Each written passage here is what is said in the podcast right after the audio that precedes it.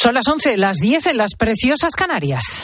Con Cristina López Slichting, la última hora en fin de semana. Cope, estar informado. El entorno de Moncloa ve inminente la aprobación de la ley de amnistía. Ana Huertas. Desde Ferraz, Cristina, son discretos con el tema, pero se muestran confiados. Este fin de semana era Jaume Asens, eh, negociador de Sumar en la última investidura, el que hablaba sobre que el acuerdo entre PSOE y Junts era inminente. El jueves en el Congreso veremos si finalmente pues, la ley de amnistía eh, sale adelante. Si finalmente llegan a un acuerdo con los independentistas, esto serviría de paracaídas a Sánchez tras una semana en la que otro episodio más ha sacudido las filas del Ejecutivo. De hecho, este jueves Quizás veremos a Ábalos en el grupo mixto después de que el exministro no escuchase a su partido y no entregara el acta de diputado, algo que le hace mantener su condición de aforado, por lo que solo podría ser juzgado por el Tribunal Supremo. David Ortega, catedrático de Derecho Constitucional en la Universidad Rey Juan Carlos, nos explica para qué existe el aforamiento. En teoría, el argumento eh, es evitar las presiones eh, políticas a, las que se pueda haber sometido un tribunal ordinario a, juzgar a un determinado cargo público o a un alto cargo público. Y en Estados Unidos, Donald Trump ha vuelto a salir vencedor en las primarias republicanas. Esta vez lo ha hecho en los estados de Idaho, Missouri y Michigan. Hasta ahora, el expresidente ha ganado todas las contiendas estatales de cara al próximo supermartes y ya da por sentada la victoria. Con vuestra ayuda vamos a ganar a lo grande el supermartes. Este noviembre Virginia le va a decir al corrupto Joe Biden, estás despedido, sal de aquí, sal de aquí, sal de la Casa Blanca. Aún así, su principal oponente en el Partido Republicano, Nikki Haley, ha asegurado que aguantará hasta ese supermartes, el día en el que más estados, 16 en total, votarán las primarias y que se celebrará este 5 de marzo. Cienta 1.000 personas. Han desbordado todas las previsiones de los organizadores del Mobile World Congress 2024, un evento que en asistencia ha crecido un 15% con respecto al año anterior y que ha dejado un buen reguero de millones. Paco Delgado. En concreto, más de 450 millones de euros en la ciudad. Un evento que cada vez es menos mobile porque las grandes compañías como Nokia o Huawei ya no presentan sus novedades telefónicas. Eso sí, son capaces de sorprender con innovaciones como la de Samsung, un anillo inteligente que promete ser la evolución de los relojes inteligentes lo que le va a dar el golpe a la mesa si Apple no se adelanta antes es, el hecho de, decir es que tengo el anillo de Samsung. Porque es un, es, un, terreno donde no se han metido todavía estas mm. grandes tecnológicas eh, que, bueno, que, que son tan importantes como lo es Samsung o como lo es Apple o Microsoft incluso. Es Ricardo Miranda, experto en tecnología y uno de los 100.000 asistentes al evento. Una cita que, según Miranda, quien lleva acudiendo ya 10 años, ha recuperado el vigor prepandémico, ha devuelto la ilusión y que tiene un futuro esperanzador por delante. Desde luego, aunque cada vez haya menos móviles, la cita seguirá siendo sorprendente gracias a la evolución de robots humanoides como Ameca o coches voladores como el Aleph Model, valorado en casi 300.000 euros. Con la fuerza de ABC. Cope, estar informado. Y el Barcelona se enfrenta al Athletic en San Mamés con la posibilidad de recortar puntos al líder Ignacio Asuaga. Los de Xavi visitan a las 9 de la noche a uno de los finalistas de la Copa del Rey después de conocer el empate a dos entre Valencia y Real Madrid. ¿Cuál es la última hora del conjunto dirigido por Xavi Elena Condis? A vueltas con el futuro de Xavi esta noche en San Mamés, el Barça puede meterse de lleno en la pelea por la Liga. Se mantienen invictos como visitantes, si bien es cierto que hace un mes cayeron eliminados en Bilbao en Copa. Xavi no recupera a nadie. Siguen de baja Ferran, Marcos Alonso, Gaby y Valde. Por su parte, el Athletic Club llega pletórico tras clasificarse para la final de Copa del Rey, pero con solo tres días de descanso y con las ausencias de Nico Williams y Vivian por sanción y de Ander y Yuri por lesión. El resto de encuentros de la jornada dominical son a las 2 Villarreal Granada, a las 4 y cuarto Atlético de Madrid Betis y a las 6 y media Mallorca Girona. En baloncesto a partir de las 12 y media dos partidos de la Liga CB Básquet Girona Obradoiro y Andorra Real Madrid. Y en ciclismo hoy comienza la París Niza. Destaca que no estará en esta edición Pogachar campeón en 2023 y reciente ganador de la Strat Bianche. Gracias Ignacio. Estás en Cope. Sigues escuchando el fin de semana con Cristina. Muchísimas Muchísimas gracias, querida Ana Huertas. Dentro de una hora más noticias. Y nuestra amiga del programa es eh, la mejor en lo suyo. Cristina. López Slichting. Fin de semana. Cope, estar informado.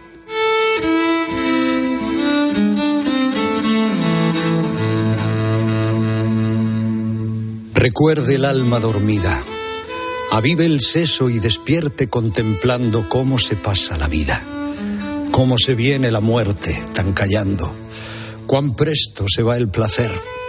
Cómo después de acordado da dolor. Cómo a nuestro parecer cualquiera tiempo pasado fue mejor.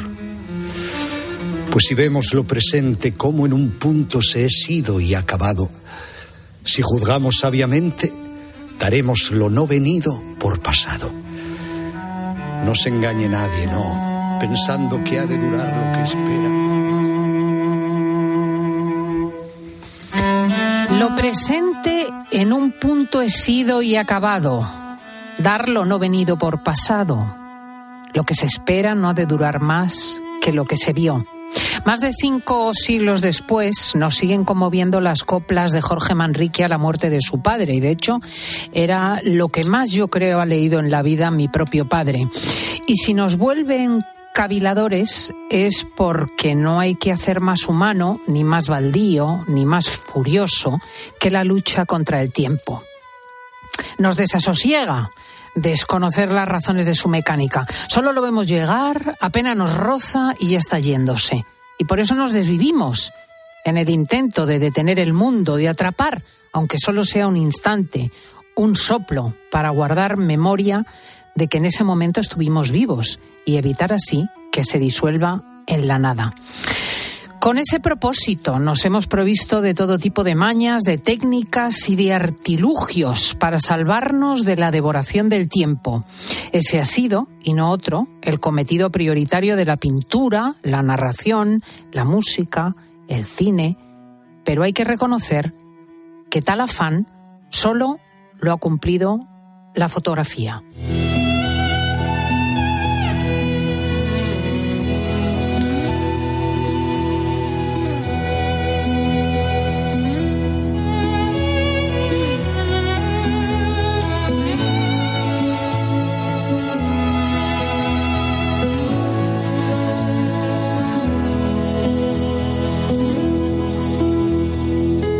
Pocas veces la etimología se ajusta tan cabalmente a lo que nombra. Escribir la luz. Fotografía.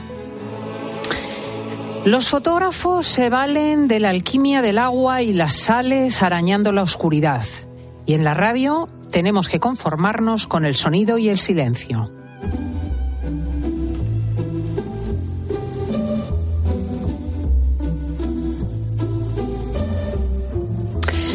Remontarnos al momento en que el tiempo empieza a tornarse amarillo, hubo un periodo de nuestra historia reciente en el que la fotografía sonora de España era esta. Españoles, Franco ha muerto. El gobierno que voy a presidir no representa opciones de partido, sino que se constituirá en gestor legítimo para establecer un juego político abierto a todos. Manifestamos a la nación española que queda proclamado rey de España, don Juan Carlos de Borbón y Borbón. Y cuando acabo de sancionar como rey de España la constitución aprobada por las Cortes y ratificada por el pueblo español. ¡Quieto todo el mundo!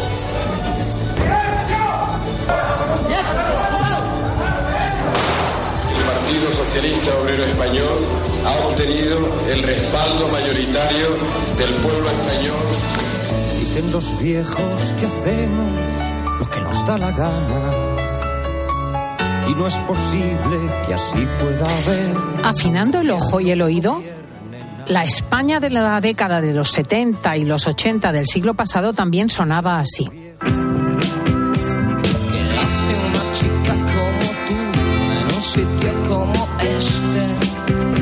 Yo creo que nos parecemos a unas estrellas fugaces y acabaremos pareciéndonos a la Osa Mayor. Yo me quiero parecer a la diosa Sirio.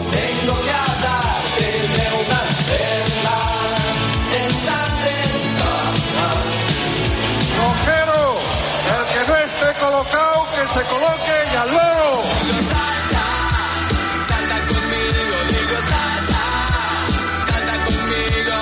Y es que a España le daba como vergüenza no ser moderna. Entonces la gente se tragaba lo que fuera con tal de que no le dijeran que fuera moderno. Los españoles enfilábamos el fin del siglo envueltos en un manifiesto deseo de modernidad. Eran los años burbujeantes de la movida, de los cambios, de los sueños, pero la realidad, casi siempre más compleja, tenía otras esquinas, en sombra. Como la parte de atrás de un tapiz, donde se esconde la verdadera urdimbre de lo que se ve. Una realidad a la que estábamos volviendo la cara, pero que en el fondo nos revelaba a nosotros mismos. Y todavía se oía su eco.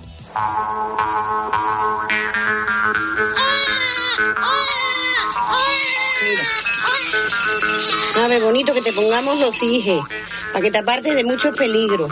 Mira, la piedra de la leche para si te centrilla el pecho. La media luna para si al niño lo coge la luna. El cascabel para que se lo tome. Uno sabe lo que pasó un día en el pueblo. Pues eran unos pastores que querían hacer una gran fiesta a la Virgen de la Asunción. Pero el demonio, como está en mano, se lo impedía. ¡Sabed que mis oídos llega el fatídico sol y arrebata todo! ¡Viva el infierno y que muera María! Entonces en el cielo hay un ángel muy bueno que le cantaba esta canción. Vecinos y moradores.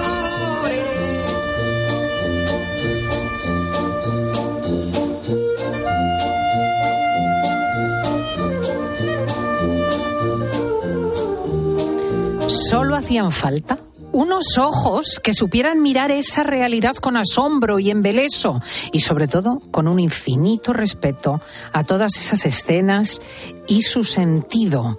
Y afortunadamente esos ojos aparecieron detrás de una cámara de fotos para dejarnos un museillo de instantáneas en las que ya están para siempre, a salvo del tiempo, los gozos y los pesares de quienes se dejaron retratar en los momentos más cruciales de su vivir diario, que también es el nuestro. Esos ojos me están mirando ahora mismo, doña Cristina García Rodero. Muy buenos días. Hola, buenos días. Qué bonito lo que habéis escrito, me encanta. Exactamente lo que pasó. ¿verdad? Pero dicho con poesía. Porque lo ha dicho nuestro Jesús García Ercilla, que, con- es, que es quien escribe en el programa. Y con sabiduría. Y con sabiduría. Con esta musiquilla del paso doble, eh, yo suponía además que, que se le iban a ir los pies, porque una de sus pasiones es, Cristina, bailar. Bueno, es lo primero que sentí cuando era niña. Y, y cuando me dan una buena noticia me pongo a bailar yo solita. No necesito a nadie. Doy saltos y bailo, eh, sí, para celebrarlo. Y siempre digo que algún día dejaré las cámaras y me pondré a bailar con la gente. Ya lo he hecho en Cerdeña, que era una danza como una sardana, porque allí estuvieron los, los aragoneses, los catalanes aragoneses. Y, y es muy parecido. Y pude, pude meterme, ya era de noche, era muy sencillito el paso y a disfrutar. Y a En la vida hay que disfrutar como sea. Absolutamente. Y si la gran fotógrafa Cristina García Rodero no ha podido dedicarle más tiempo al baile, es porque efectivamente eh, ha hecho una entrega casi absoluta a ese arte en el que es una referencia mundial. Más de 50 años mirando el mundo a través de una cámara de fotos.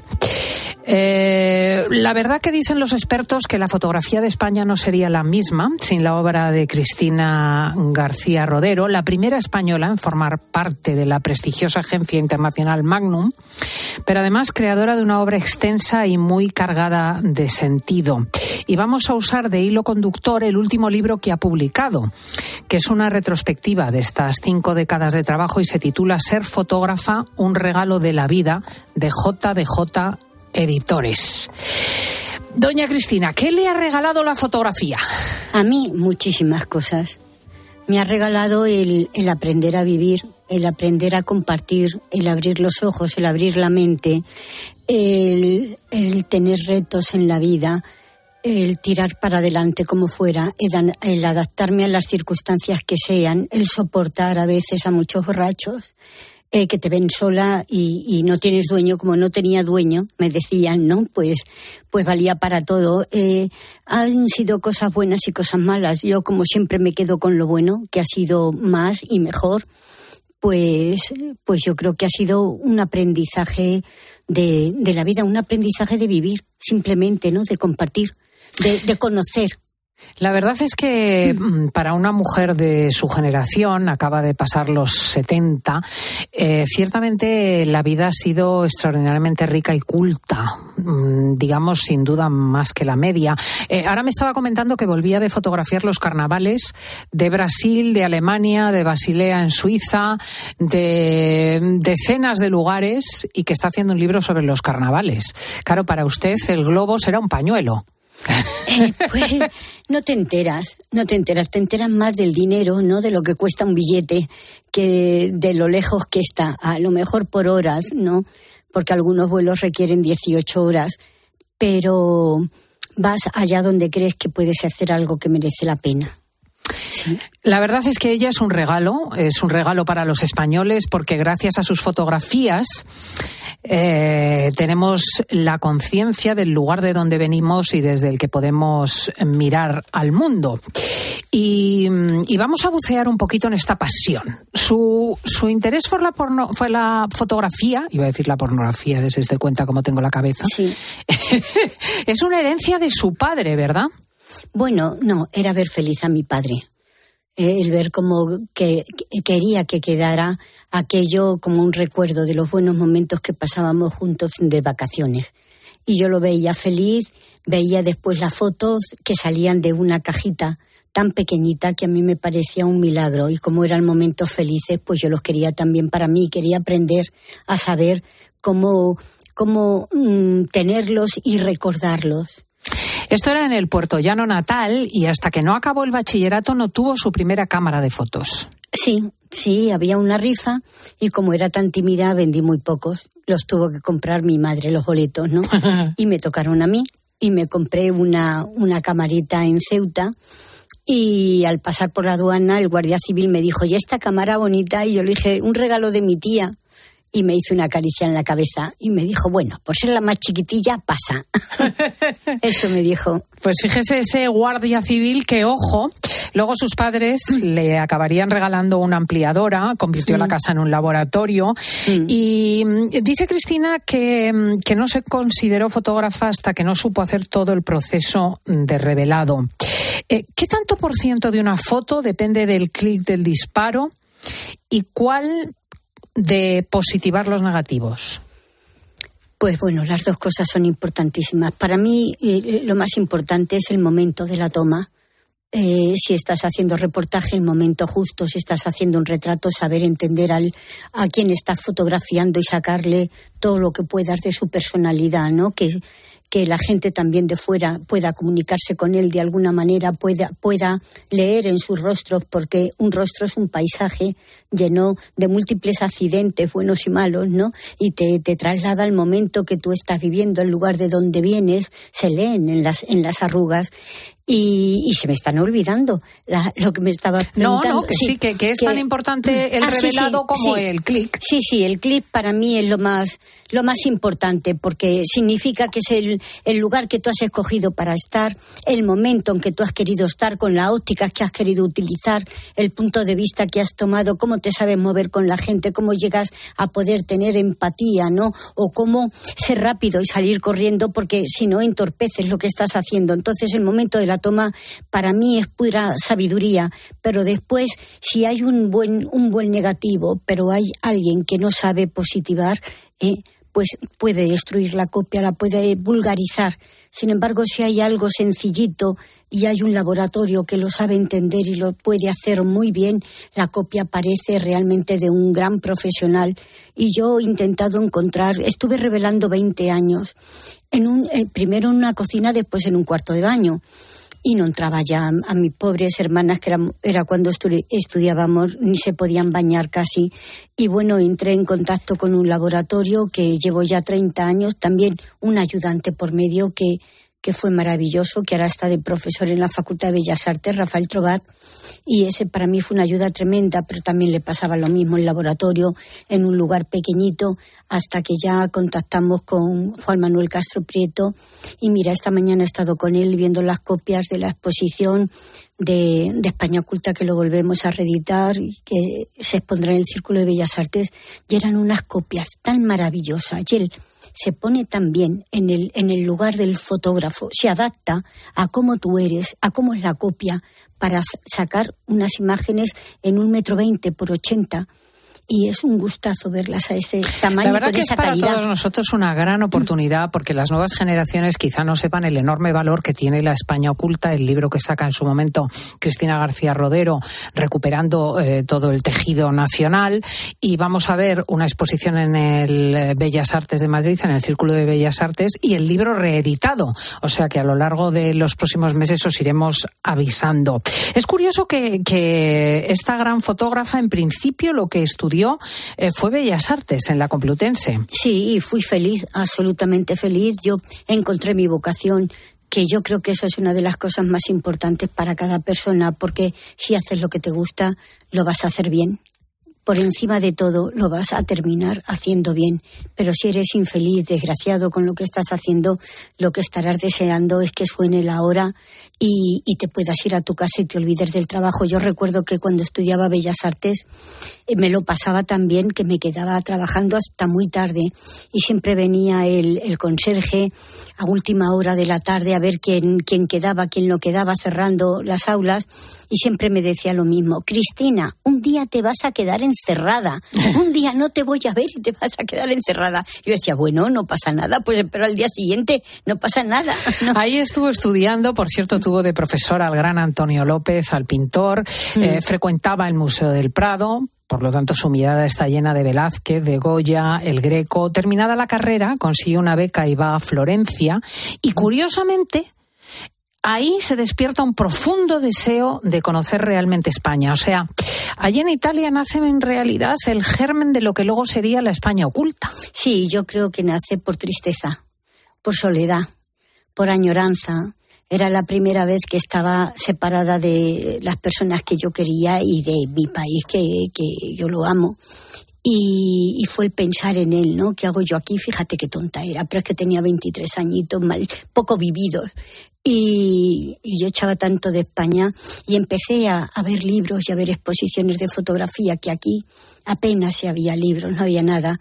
Me traje un montón de libros, vi todas las exposiciones que podía, me fui a todas las huelgas que había porque aquí salías y te venían los grises con chorros de agua a caballo, pues era un movimiento importante. Y allí me decían son peligrosísimas y yo recordaba las de Madrid y decía qué sabrán ellos qué sabrán ellos no y me iba mucho a, a, a muchas de ellas y así fue apre, aprendiendo un poco a trabajar en la calle que yo no, no tenía ni idea no y por añora y bueno también viendo las películas italianas pues también surgió la idea de, de, de, de un estilo a lo mejor no no sé yo no sé. Yo creo que mi estilo es contemplar la vida, verla y atraparla, ¿no? Disfrutar, eh, ver a la gente disfrutando, sufrir con quien está sufriendo, alegrarte con las cosas nuevas que conoces, es, es recoger la vida. Para mí el trabajo de las fiestas ha sido un pretexto para, para fotografiar la vida y vivirla también, ¿no? A lo mejor desde la barrera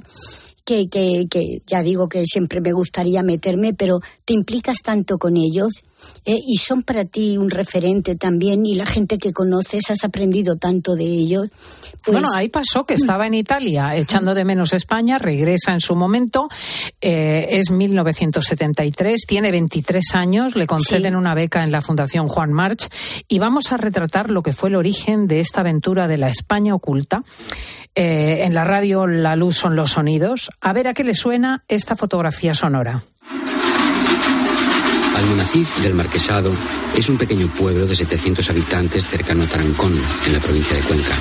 Aquí tiene lugar anualmente una fiesta, la Endiablada, que en esencia se reduce al ir y venir de los diablos por las calles. En aquel tiempo, las mujeres que daban a luz tenían que ir a purificarse en el templo la primera vez que salían de su casa después de dar a luz. Nosotros nos reunimos el 17 de enero en mi casa, casa del Diablo Mayor. Luego ya la víspera, pues aquí tenemos los diablos costumbre de hacer un, una comilona. Quisiera Virgen María penetrar en donde moras por estar a todas horas cantándote poesías, para que tú bendijeras.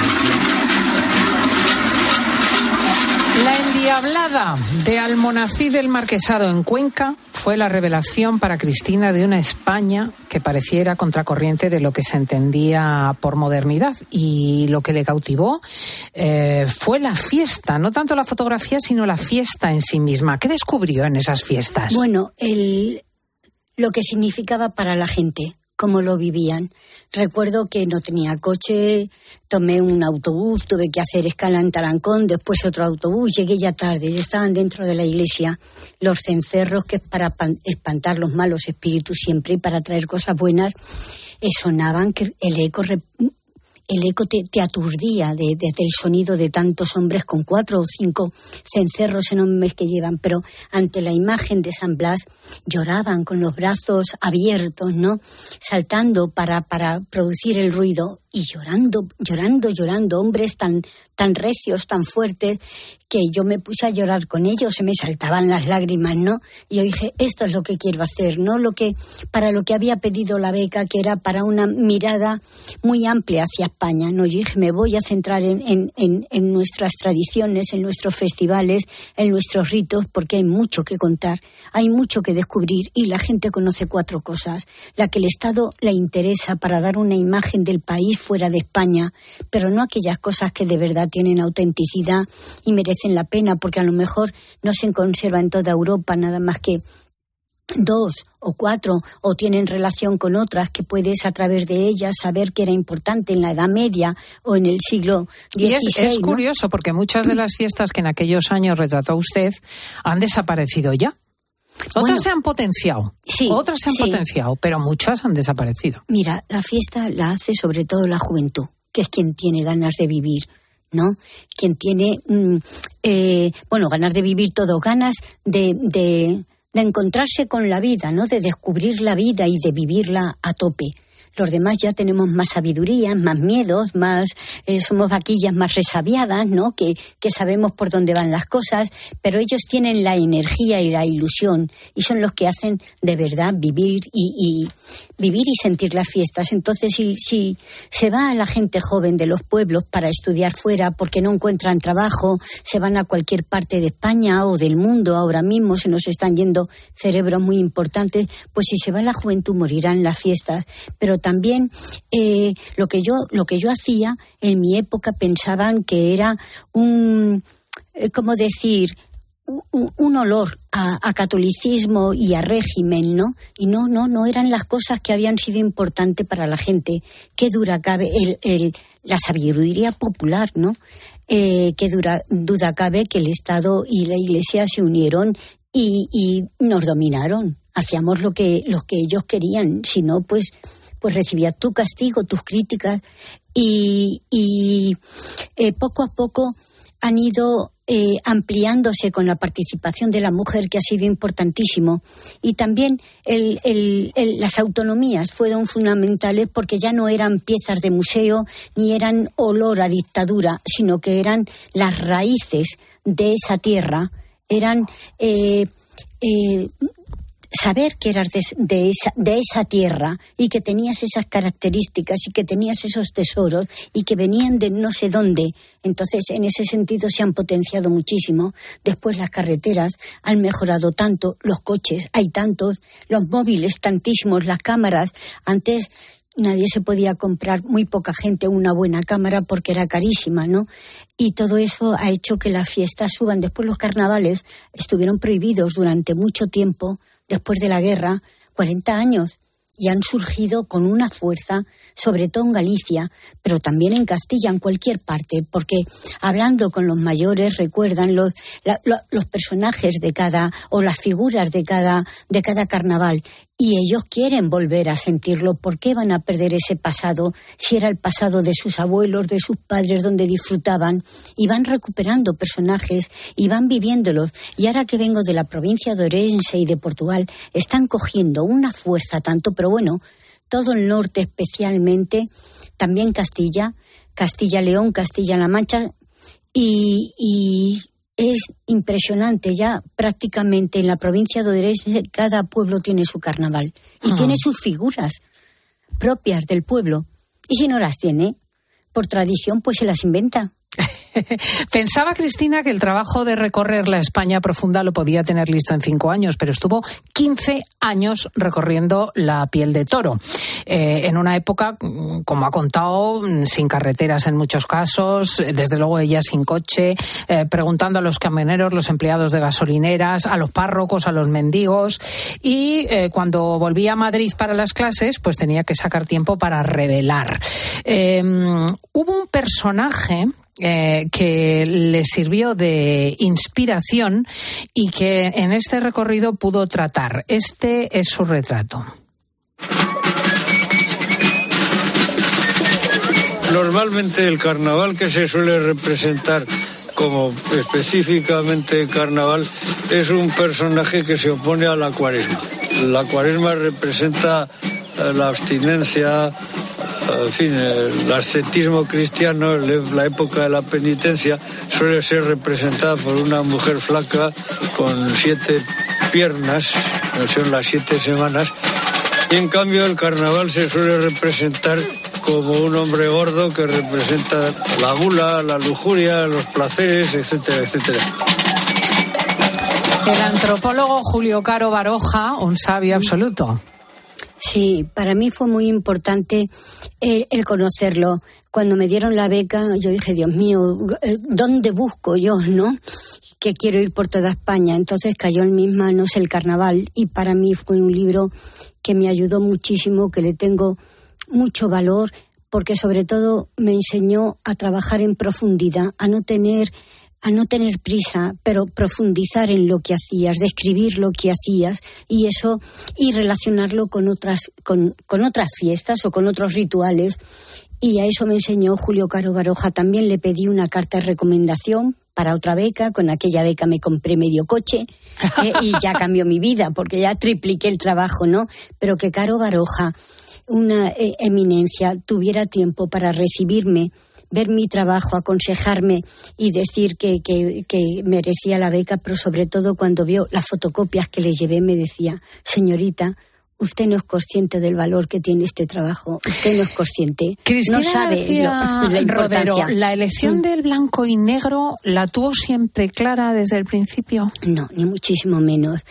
Eh, empecé pues dando patadas al aire, ¿no? Con blanco y negro y color. Y conforme fui descubriendo a los reporteros, porque como dije antes, llegaban pocos libros de fotografía. Conforme los fui conociendo, dejé el, el- el color y me dediqué exclusivamente al blanco y negro, dejé el retrato. Aprendí que el reportaje de fiestas es sobre todo acción y tienes que estar en el sitio oportuno, en el momento oportuno, con la óptica oportuna, ¿no? La cámara importa menos, pero la gente le da tantísima importancia a la cámara, pero no, la cámara tiene que ser, yo siempre digo que como una verruga, como unas gafas, algo que ni sientes que lo tienes, ¿no? Pero que, que lo utilizas, que, que te facilita la labor, pero nunca te va a hacer nada, eh, sino darte más calidad o men- menos calidad, y eso está en el objetivo, no está tampoco, no está tampoco en la cámara. Eh, de ese viaje de la España oculta salieron 130.000 fotogramas en blanco y negro, 130.000 señoras y señores, y 100.000 diapositivas en color. Al final Cristina seleccionó 126 fotografías que fueron el, título, La España oculta, y, que desde luego eh, dejaron un, un legado imperecedero. Eh, sus compañeros la llaman la maga porque no se explican cómo estando viendo lo mismo, ella consigue captar casi siempre lo que a ellos se les escapa. ¿Dónde está el kit de la cuestión? ¿En la Pues genética, yo- en el desarrollo, en Yo creo, fíjate, que mucho es en la empatía que tienes con las personas, el amor que te provocan ellas, porque te lo provocan aunque sea por un segundo, ¿no? Una mirada de un niño, una travesura, una señora mayor, alguien que está haciendo algo emocional, em- emocionado y emocionante. Son muchas las cosas que te llevan a, a que tu ojo se vaya allá. Yo creo que sobre todo es amar tu trabajo y amar a la gente eh, e intentar hacerlo lo mejor posible y no darte nunca por por satisfecha, ¿no? Siempre puedes mejorar lo que, lo que estás haciendo, siempre puedes estar más cerca de la gente, siempre puedes compartir más con las personas y cuando compartes con las personas, que era lo bueno que tenía el ir, en ir en autobuses, que me quedaba muchas veces estancada en un, en un pueblo, tenía que hablar con las personas y eso para mí era importantísimo porque aprendía de cómo era ese pueblo, de cómo eran esa gente, de, qué vivían, eh, mm, si tenían escuelas, si no tenían escuelas, cómo era su pueblo, por qué era esa, esa procesión o ese ritual, de, desde cuándo venía.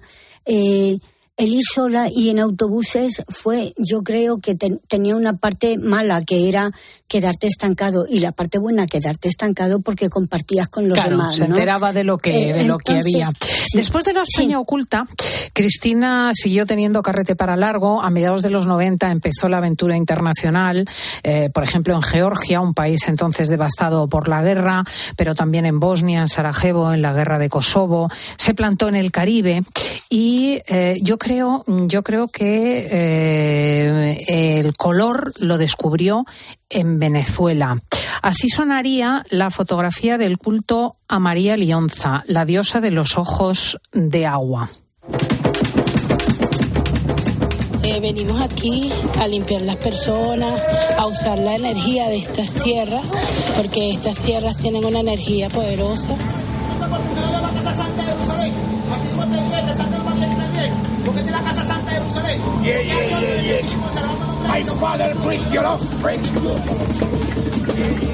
Debe de impresionar ver a un palmo de la propia cara a una persona en trance. Sí, mira, se me están poniendo... Los pelos de punta. Sí, los pelos de punta y además qué buen, qué buen momento habéis escogido, ¿no? Eh, a mí me costó entender el trance. Empecé primero con, con Haití y después con Venezuela, casi al mismo tiempo, ¿no? solamente que en Venezuela todo, todo es en, un, en una montaña, en sorte, y además son encantadores o, el recuerdo que yo tengo de ellos, ¿no? El cómo te dejaban el, el, poder fotografiarlos, tenías que pedirles permiso porque eran sus, sus rituales particulares, ¿no? Pero realmente María Leonza me dio tanto, tanto a, a, perder también miedo a las cosas, porque todo era por la noche, oías los gritos de dolor de quien quería quitarse pues esa enfermedad, ese eh, trauma ese dolor que tenía físico o psíquico, pero que quería dejarlo allí enterrado en sorte, ¿no? ¿Y por qué aparece el color en Venezuela y luego también en India, en aquellas fotos? No aparece el color, el color lo vengo haciendo casi desde el principio en España, luego hay una, un momento en que dejo de hacer y lo, lo retomo otra vez para hacer España fiestas y ritos y a partir de ahí ya, sobre todo con la llegada del digital, ya lo hago todo en, en, en color. En color. Y bueno, pues el blanco y negro te da unas cosas y el color te da otras. La vida la vemos de color. Yo soy pintora, necesito el color, pero el blanco y negro tiene una sobriedad, tiene un misterio, tiene, tiene una fuerza que a lo mejor el color no te la da. En 2012 la Casa Real la llama para que haga un trabajo al que no estaba acostumbrada. Tenía que hacer un reportaje de estudio para conmemorar los 40 años de la entonces princesa Leticia y a Zarzuela que se fue. A Zarzuela que me llevaron. y me fui porque había que estar allí, ¿no? Y siempre lo recordaré con cariño, eh, con angustia, porque tenía que dar la talla y yo no estoy acostumbrada a hacer retratos de gente importante, sino a hacer gente sencilla, de la calle, eh, anónima, y me tocó hacer a una familia que va a tener un peso y que tiene un peso muy importante en nuestro país. Entonces era, era angustia, era angustia, pero por fortuna. Es verdad que se eran muy acogedores. Al príncipe de Asturias llamándole niño. Sí, sí, sí. Yo utilizo mucho la palabra niño porque no me salen los nombres, se me olvidan. Entonces era un momento muy bonito. Estaban todos perfectos, pero él estaba hablando, hablando, hablando. Y a mí no me salía si llamarle majestad, si llamarle don, si llamarle qué. Y me salió niño, niño, mírame. Y no se enteró, claro, cómo iba a pensar que alguien le iba a llamar niño. Entonces nuestra reina le dio así con el codo y le dijo, te están, te están hablando a ti. Y ya miró y ya me atendió, ¿no? Hay en los últimos años un trabajo que a mí me fascina. Habrá quien le choque. Está fotografiando festivales musicales y eróticos. Sí. Eh, bueno, yo tengo, por ejemplo, aquí fotos de, un hombre pues, muy mayor, eh, con todos los pellejos colgando, que va andando en zapatillas, pero completamente como Dios lo trajo al mundo por la calle. Pero también. Eh, San Francisco. strippers con las piernas muy abiertas a las que realizan fotografías en el sexo los hombres que están alrededor. ¿Por qué este, este asunto? Porque, bueno, eh, después de hacer España oculta y de hacer el sur de, de, de Europa, ¿qué hago? ¿Qué hago? ¿No? Entonces decidí que, que algo que yo venía viendo desde que comencé, yo que eh, a mí me interesa el ser humano y qué es lo que compone al ser humano, pues su parte de fe, su parte religiosa. Crea o no crea, el hombre tiene fe, tiene una espiritualidad y tiene un cuerpo. Entonces decidí hacer esa parte de fe eh, esa necesidad espiritual que cada ser humano tiene y después la parte relacionada con el cuerpo. Y eso me llevó a irme a los festivales más modernos, la Love Parade, la Love Street, porque la Love Parade se hizo en, en, en Berlín y la copiaron en toda Europa y la copiaron en todo el mundo. Entonces me iba yendo pues de, Berlín a Suiza, de Suiza a, a, a, a, San Francisco, a cualquier sitio, ¿no? Y eran pues los desfiles que antes, antes la tradición era ir a los santos lugares. Ahora lo que unía a la gente no era la santidad, sino la música, el cuerpo, el encontrar pareja, el lucirse ¿no? En disfrutar, sobre todo en disfrutar, en vivir a tope. Pues me fui yendo a todos esos, a todos esos festivales que son modernos y que forman parte de lo de cómo los jóvenes ahora viven eh, esos momentos, ¿no? De estallido, de alegría, de, de de, de, de, de, echar la casa por la ventana, de todas las energías, de salir con toda su belleza. Y bueno, pues entonces entre la fe y, el cuerpo, pues fui buscando sitios y sitios. Y eso es lo bonito, ¿no? Tener un tema que a veces lo vas descubriendo por el camino y, en ese camino pues vas buscando lo relativo a lo que tú estás haciendo, religiosos, donde pues al final me fui al Kumbamela en la India, porque era la peregrinación más grande de todo el mundo, 80 millones de personas, o te vas pues a, a, a San Francisco, o te vas a Los Ángeles, o te vas a Nueva York, al Orgullo Gay, porque es una fiesta nueva, reivindicativa, pues vas mezclando lo nuevo con lo viejo también, ¿no? Pero las cosas que, que son importantes para la gente y que van cambiando también. Y Son que, los ojos del sí. mundo, los de Cristina García Rodero, y además con una apertura envidiable, sin juzgar, sencillamente narrando lo que percibe. Y, su trabajo es como esa vieja caja de cartón que tenemos todos en casa, en la que los españoles podemos encontrar todas las fotografías y aquella forma de vivir para recordar y para seguir viviendo. Eh, ¿Qué música elegiría para despedirse bailando, Cristina? Uy, tantas. tantas. Bueno, pues una música caribeña. Bueno. Algo cubano. En Cuba he estado muchísimos años, creo que es el sitio que más he fotografiado y me pena tanto la situación que está pasando Cuba, pero cualquier música cubana me gustaría, ¿no? De esas que, que, que cierras los ojos y dejas, dejas que el cuerpo se vaya hacia un lado, hacia otro, como si fuese una ola, una ola suave, donde solo solamente escuchas la música que es quien es quien te va mandando. ¿no? Pues aquí os dejamos todas estas cosas. El libro de JDJ Editores se llama Ser fotógrafa, un regalo de la vida, Cristina García Rodero, y es un compendio de todo lo que hemos estado hablando y mucho más, no os lo perdáis. Pero es que luego en breve la tendremos en una magna exposición en el Círculo de Bellas Artes, donde se reproduce ese primer viaje por la España profunda y se reeditará aquel libro magno que ha sido señero en su obra. Cristina García Rodero, todo un honor. El honor mío, porque la verdad es que, ¿cómo sabéis expresar? De verdad, yo me expreso con la fotografía porque me faltan. Bueno, Es- no es- solo, también sí. se expresa muy bien con la voz. Que siga trabajando y que siga con los ojos abiertos. Gracias. Muchas gracias a vosotros.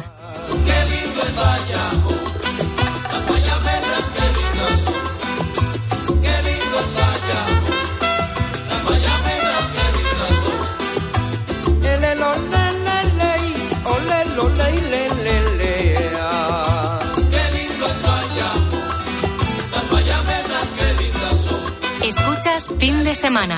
Con Cristina López Slichting. Cope, estar informado. Temporalidad, Paro juvenil, teletrabajo. jornada de cuatro horas. Como a ti, nos surgen muchas preguntas sobre el trabajo en España. ¿Cómo te puede ayudar la inteligencia artificial en tu puesto? ¿Por qué nuestros sueldos están por debajo de la media europea? ¿Cuál es la realidad de los autónomos?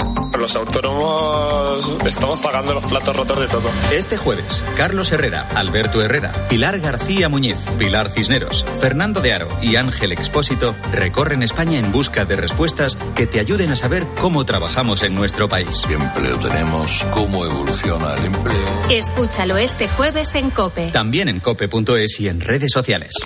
Cuando Berta abrió su paquete de Amazon, se le aceleró el corazón. Pantalla LCD y seguimiento de la frecuencia cardíaca. La pulsera de actividad se clasificó en su corazón por su calidad y su precio. Cinco estrellas de Berta. Productos estrella a precios estrella. Empieza a buscar en Amazon hoy mismo. Escuchas fin de semana. Y recuerda, la mejor experiencia y el mejor sonido solo los encuentras en cope.es y en la aplicación móvil. Descárgatela. A ese dolor de espalda que te fastidia el fin de semana. Y a ese dolor de cabeza que pone a prueba tu paciencia, ni agua. Ibudol es el primer ibuprofeno bebible en formato stick pack para aliviar el dolor rápidamente, con agradable sabor y sin necesidad de agua. Al dolor, ni agua. Ibudol tenía que ser de Kern Pharma. Lea las instrucciones de este medicamento y consulte al farmacéutico. En CEPSA te damos cinco motivos para venir a nuestras estaciones de servicio. Ahorrar, ahorrar, ahorrar, ahorrar y sí, ahorrar. Seas cliente particular o profesional, te regalamos 5 euros si te unes a CEPSA Go o a esta Resa Direct. Y además ahorra 5 céntimos por litro en tus repostajes. Ven a CEPSA y llévate ya tus 5 euros. Consulta condiciones en cepsa.es. En Flexicar hay muchos cars. En Flexicar hay muchos cars, hay muchos cars. En Flexicar hay muchos cars, hay muchos cars. En Flexicar hay muchos cars. En Flexicar. Flexicar, muy flexi, muchos cars. En Flexicar. La vida es como un libro y cada capítulo es una nueva oportunidad de empezar de cero y vivir algo que nunca hubieras imaginado. Sea cual sea tu próximo capítulo, lo importante es que lo hagas realidad. Porque dentro de una vida hay muchas vidas y en Cofidis llevamos 30 años ayudándote a vivirlas todas. Entra en cofidis.es y cuenta con nosotros. Estimados viajeros, verano a la vista. El verano está más cerca de lo que crees.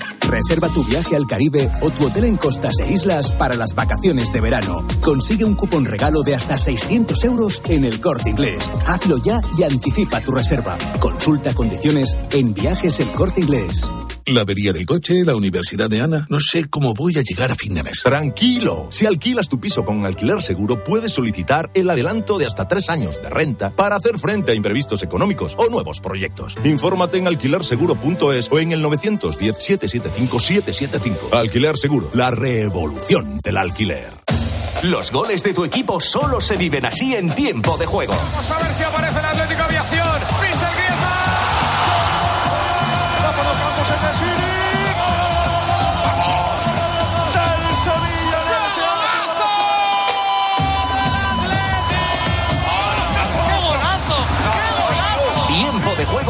Paco González, Manolo Lama y el mejor equipo de la radio deportiva. El número uno del deporte.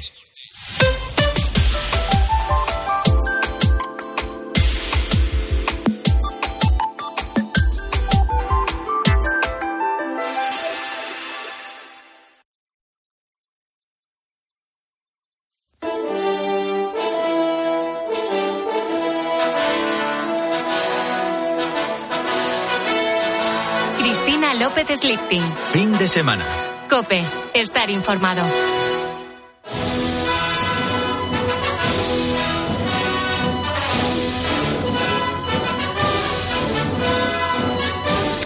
Está en nuestros estudios Paco Álvarez, ese romano de la COPE que siempre nos cuenta cosas curiosas de la antigua Roma y a veces también nos habla de personajes hispanos famosos en el imperio que hoy todavía se estudian en el mundo, como el poeta marcial de Bilbilis junto a Calatayud. Buenos días, Paco. Salve, Cristina. Salvete, omnes. Hola a todos, amigos romanos. Hemos mencionado muchas veces a Marcial en esta sección. Bueno es que lo conozcamos más a fondo. Tú siempre dices que fue nuestro primer humorista. Así es, Cristina Marcial, que nació en el año 40 de nuestra era y yo creo que se convirtió en el humorista de lengua más afilada de todo el imperio. Desde luego criticaba, vamos, a, todo lo que se moviera. Me encanta porque es que es la tradición gaditana en el carnaval. Eh, ¿Era tan famoso ya Marcial en su época? Pues lo suficiente como para vivir de lo que escribía, que créeme, es difícil todavía. Eh, Marcial además era capaz de reírse hasta de sí mismo, como cuando en uno de sus epigramas introduce la siguiente frase como prueba de su propia fama. Dice el epigrama dice no eres tú sí tú ese marcial cuyas maldades y chanzas las conoce cualquiera con tal de que no tenga oreja bárbara y es que marcial fue mundialmente famoso aunque nunca fue rico también eh, fue un poco como, como un romano Groucho Marx. Fíjate que Marcial dijo una vez, si la gloria viene después de la muerte, decidle que no tengo prisa. Anda, cuéntanos la historia de, de Marcial. Pues como tantos hispanos a lo largo de la historia, pues tuvo que emigrar. En su caso a Roma. Emigró para buscarse la vida y para medrar dedicándose a la, a la abogacía o a la política. Pero al final le iba a la juerga más tonto un lápiz y se dedicó a escribir algo que ni entonces daba para ganarse la vida. ¿He dicho esto antes? Sí. Ah. Quintiliano, el gran educador de Calahorra y posiblemente tío suyo, le regañaba por no dedicarse a, lo que tenía que hacer en vez de eh, a la vida loca. Y Marcial le contestó por carta, que se conserva, diciéndole lo que siempre han dicho los jóvenes a los mayores en términos parecidos, contestándole, si me, si me empeño en vivir siendo pobre y todavía no impedido por los años, perdóname, Quintiliano, nadie se empeña lo bastante en vivir. Ay, eso está muy de moda ahora. ¿Verdad? Que hay que aprovechar la juventud para vivir, que dicen los, los, jóvenes. Cuéntanos también de sus epigramas. Pues fíjate, los versos de Marcial son ácidos, irreverentes, huelen a humanidad, como él mismo dijo, y nos hablan con rotunda modernidad de todas las cosas. Uno de mis favoritos es en el que se queja ah, de una amiga a la que solo le los autores clásicos. Fíjate, casi un oxímoron, viene siendo esto un verso escrito en el siglo I, ¿no? Dice, admiras, Bacerra, solamente a los antiguos y no alabas más que a los poetas muertos. Perdóname, te lo ruego, Bacerra, no vale la pena morir para gustarte. Y hay otro en el que se ríe, por ejemplo, de los críticos, tan listos algunos de ellos. Dice, hay algunos que dicen que yo no soy poeta, pero el librero que me vende piensa, piensa que, sí. efectivamente. Esta es una cosa muy moderna, ¿no? o, un epigrama, ¿no? Sí, hay uno que, que tiene una acidez como de un pomelo que critica a la sociedad de su siglo y fíjate que ha cambiado muy poco con respecto al nuestro. Yo creo que ya hemos dicho esta frase alguna vez. Dice, siempre serás pobre si eres pobre, Emiliano. Hoy día las riquezas no se las dan a nadie más que a los ricos. me encanta, me encanta, me encanta, qué moderno. Totalmente. Me han comentado efectivamente que Quevedo tradujo a Marcial y que le influyó mucho. Desde luego, desde luego, Cristina, el humor de Quevedo es como el de Marcial, así agudo, conceptualista, eh. Y yo creo que además eh, también un poco, pues como Quevedo, como todos los españoles, Marcial al final, cuando era mayor, quería regresar a su pueblo y envejecer allí. También avisó a sus viejos amigos del regreso esperando verlos y celebrar juntos la vida. Es muy curioso porque escribió una carta a la carta que le mandaba a los amigos. Y a la carta le dice, te encargo, carta, que a los colegas, pocos pero viejos, y que no veo hace 34 inviernos, los saludes inmediatamente nada más llegar. Qué bonito, qué bonito. No sé si lo consiguió, lo de regresar a su tierra. Regresó, regresó. Sí, sí, sí, sí. Pues sí que era como todos, Marcial. Un señor de un pueblo de España, emigrante, famoso en todo el mundo, que deseaba volver a la vejez y que curiosamente aún es famoso dos mil años después. así es, Cristina. Uno de los más grandes que han existido y uno de los más humanos, nuestro Marcial. Vale, Cristina. Valete omnes. Hasta pronto, amigos romanos.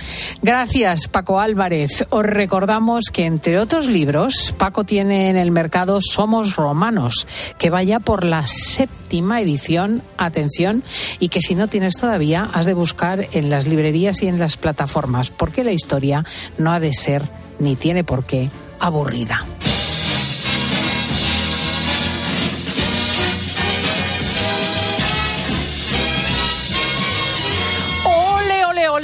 Que viene Laura Rubio, la sirena. Buenos días. Hola, buenos días. Ya es hora que venga por aquí, ¿no? Es verdad que Es estáis hoy ahí metidos en vuestros cubículos y me tenéis aquí más sola que la una. Abandonadísima. Bueno, pero he venido para recordar ese momento pan que le estamos preguntando a nuestros oyentes en el 666 55 40 00. Estamos esperando vuestros audios, vuestras notas de voz contándonos ese momentito pan. Momento pan que además, por ejemplo, por ejemplo, puede ser el que a mí me afectó durante la pandemia. Hay que ver el ansia viva que nos dio por hacer pan en casa, por comprar harinas, por ponernos a estas historias que en la vida nos habían preocupado. Bueno, pues ahí yo tengo la panificadora que ahora está llena de telarañas, pero que en su momento echaba humo. Qué barbaridad lo que nos pasó en la pandemia.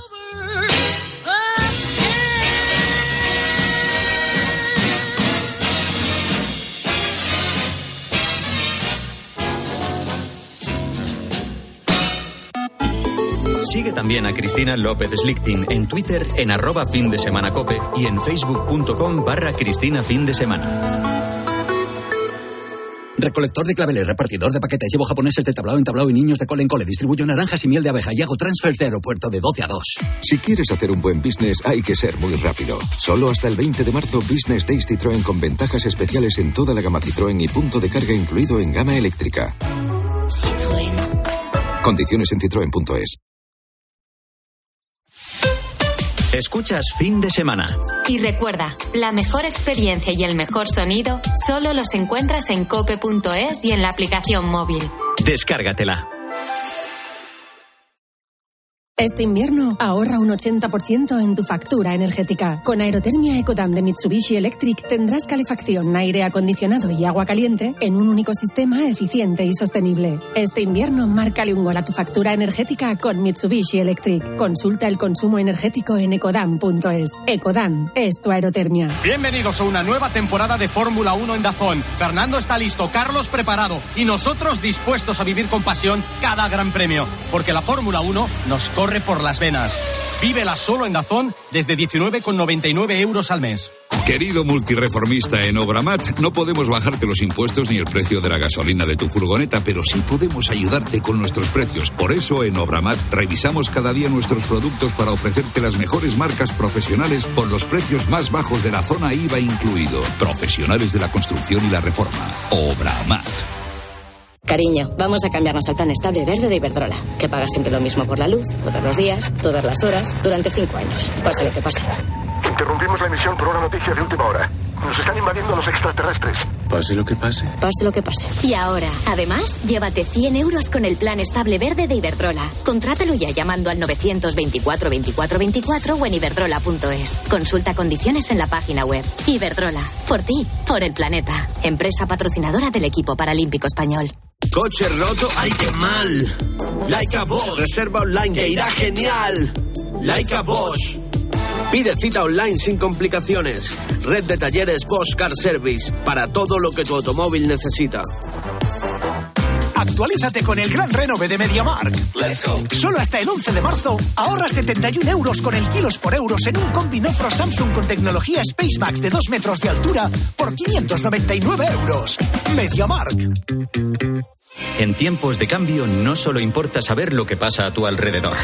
La tragedia del incendio del barrio del Campanar en Valencia, pues eh, nos sigue estremeciendo a todos, ¿no? No puede ser de otra manera.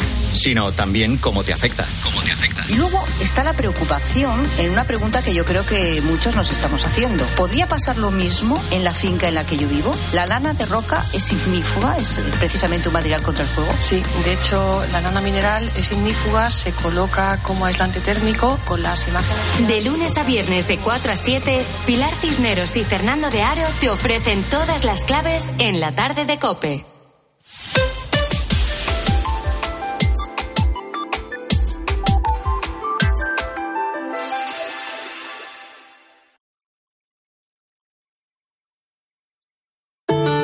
El ángel del Señor anunció a María, y concibió por obra y gracia del Espíritu Santo. Aquí está la sierva del Señor. Hágase en mí según tu palabra. Y el verbo se hizo carne. Y habitó entre nosotros. Dios te salve María, llena eres de gracia. El Señor es contigo, bendita tú eres entre todas las mujeres y bendito es el fruto de tu vientre Jesús. Santa María, Madre de Dios, ruega por nosotros pecadores, ahora y en la hora de nuestra muerte. Amén. Derrama, Señor, tu gracia en nuestros corazones, para que los que hemos conocido por el anuncio del ángel la encarnación de tu Hijo Jesucristo, alcancemos por los méritos de su pasión y su cruz la gloria de la resurrección. A partir de este momento, Cope te da más. Si quieres escuchar fin de semana, puedes hacerlo a través de nuestras emisoras Cope Más y también en Onda Media. Y si prefieres oír tiempo de juego, hazlo a través de nuestras emisoras de FM. Y por supuesto, puedes escuchar los dos programas a través de las aplicaciones móviles y también en cope.es.